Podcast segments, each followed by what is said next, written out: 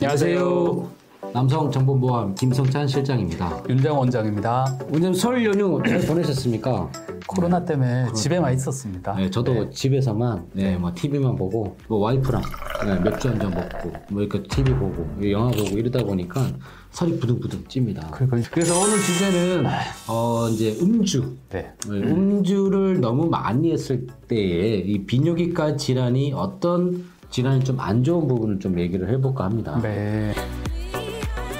사람마다 주량이 있거든요. 네네. 예, 그래서 이게 어, 술을 많이 먹었다, 적게 먹었다, 술을 먹는다 해서 어떤 이 건강 풀어보면 또 술이 또 몸에 좋은 부분도 있다고 하는 분도 네, 네. 있고요. 근데 예전에 네. 학교 다닐 때 저희 이제 총장님이 네, 네. 내셨던 책에 보면 네. 하루에 소주 두 잔이 두 잔. 오히려 건강에 도움이 된다. 네네, 어떤 뭐. 적당한 음주는 이렇게 혈액 순환이나 혈관의 확장을 음. 또 만들기 때문에 예, 좋을 수 있죠. 아, 그래서 술을 많이 먹다, 안 먹다 기준이 두 잔으로 나눠지나요? 아니면 원장님 뭐세 잔인가요? 한 병인가요? 그 기준이 있나요, 원장님? 사실 본인의 체중이나 음. 예, 뭐 체구나 그다음에 관 기능이나 음. 그다음에 뭐 성향이나 다, 다 다르겠지만 우리 소주로 치면은 뭐 두 잔, 음. 그다음 뭐 맥주로 치면 뭐 한 잔, 네. 뭐 이렇게 얘기하는 하는데 사실 그것만 드시는 분이 없잖아요. 네 네. 그게 문제인 거죠. 이제 이렇게 먹다 보면 술을 먹다 이게 쉽게 많이 먹는 거죠. 그러면 비뇨기과 질환으로 어떤 질환이 좀 안 좋아지나요? 저희 음주와 비뇨약과 질환의 관계를 보면 네. 일단 대표적으로 저희 전립선을 아 전립선. 볼수 있겠죠.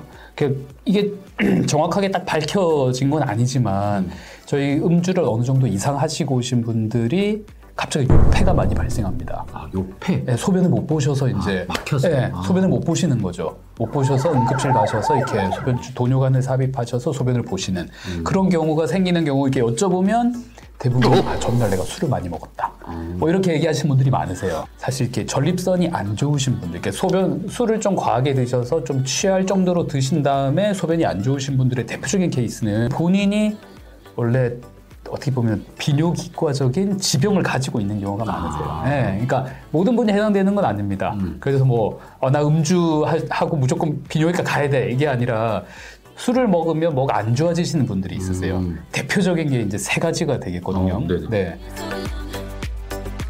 하나가 젊으신 분들도 해당되는 내용입니다. 전립선 염증. 염증. 네, 전립선 염증. 전립선 염증 인자를 갖고 계신 분들은 음. 이렇게 술을 많이 드셔서 약간 취할 정도로 드시면 우리 얼굴 붓잖아요. 붙죠. 얼굴 붓죠. 퉁퉁 붙죠. 전립선도 붓습니다. 아. 네. 그래서 급성 오는. 네, 안에 염증이 있었던 게 이게 더 안 좋아지세요. 이 연휴 기간에 혹시 네네. 좀 음주를 많이 하셨는데 여기가 안 좋다. 네네. 특히 젊으신 분들이 꼭 젊은 분 아니라도 중년 분들이라도 내가 아직 전립선 비대증이 올 정도가 아닌데 나 왜 이렇지 하시는 분들은 네. 내가 뭔가 전립선에 염증이나 뭐 문제가 있지 않을까. 생각을 하셔야 되고요. 둘째가 이제 또 우리 좀 연세 많으신 분들 음. 해당되는 내용이거든요. 전립선 비대증. 비대증. 네, 전립선 비대증 가지고 계신 분들은 거의 10중 8구 염증을 같이 가지고 계세요. 네. 그렇기 때문에 이게 술을 드시면 이게 또 약간 이 폐색이 더 심해집니다. 또 부어지니까. 네, 그래서 네. 소변 못, 봐, 못 보셔서 응급실 가시는 분들은 음. 사실 이런 일들이 자꾸 반복되실 가능성이 많으세요. 네. 그래서 이런 분들은 내가 지금까지 치료를 안 받고 계셨다면 음. 빨리 치료를 받으셔야 되고 네. 내가 먹는 약이나 이렇게 치료를 받고 계셨는데 이런 일이 생긴다면 빨리 수술 치료나 시술 음. 치료. 다음 단계로 넘어가셔야 된다는 음. 이런 걸 얘기를 해주는 거기 때문에 그렇고요. 마지막은 뭐 다 아시겠지만 발기 발기. 발기능이 떨어지시는 발기 거겠죠. 저하. 네. 술을 이제 어느 정도 드시면 오히려 또 이완이 풀리고 하셔서 발기가 잘 된다는 분들도 있으세요. 네. 그리고 그 사정이 빠르신 분들은 약간 술의 도움을 얻어서 또 음. 좀 이렇게 지연되는. 지연되는 그런 효과가 있을 수 있지만 이게 어느 전두엽을 마비시킬 정도로 완전히 막 많이 드셔버리면 그다음 뭐 발기도 안 되는 거죠. 기억도 안 나는데 발기가 되겠어요.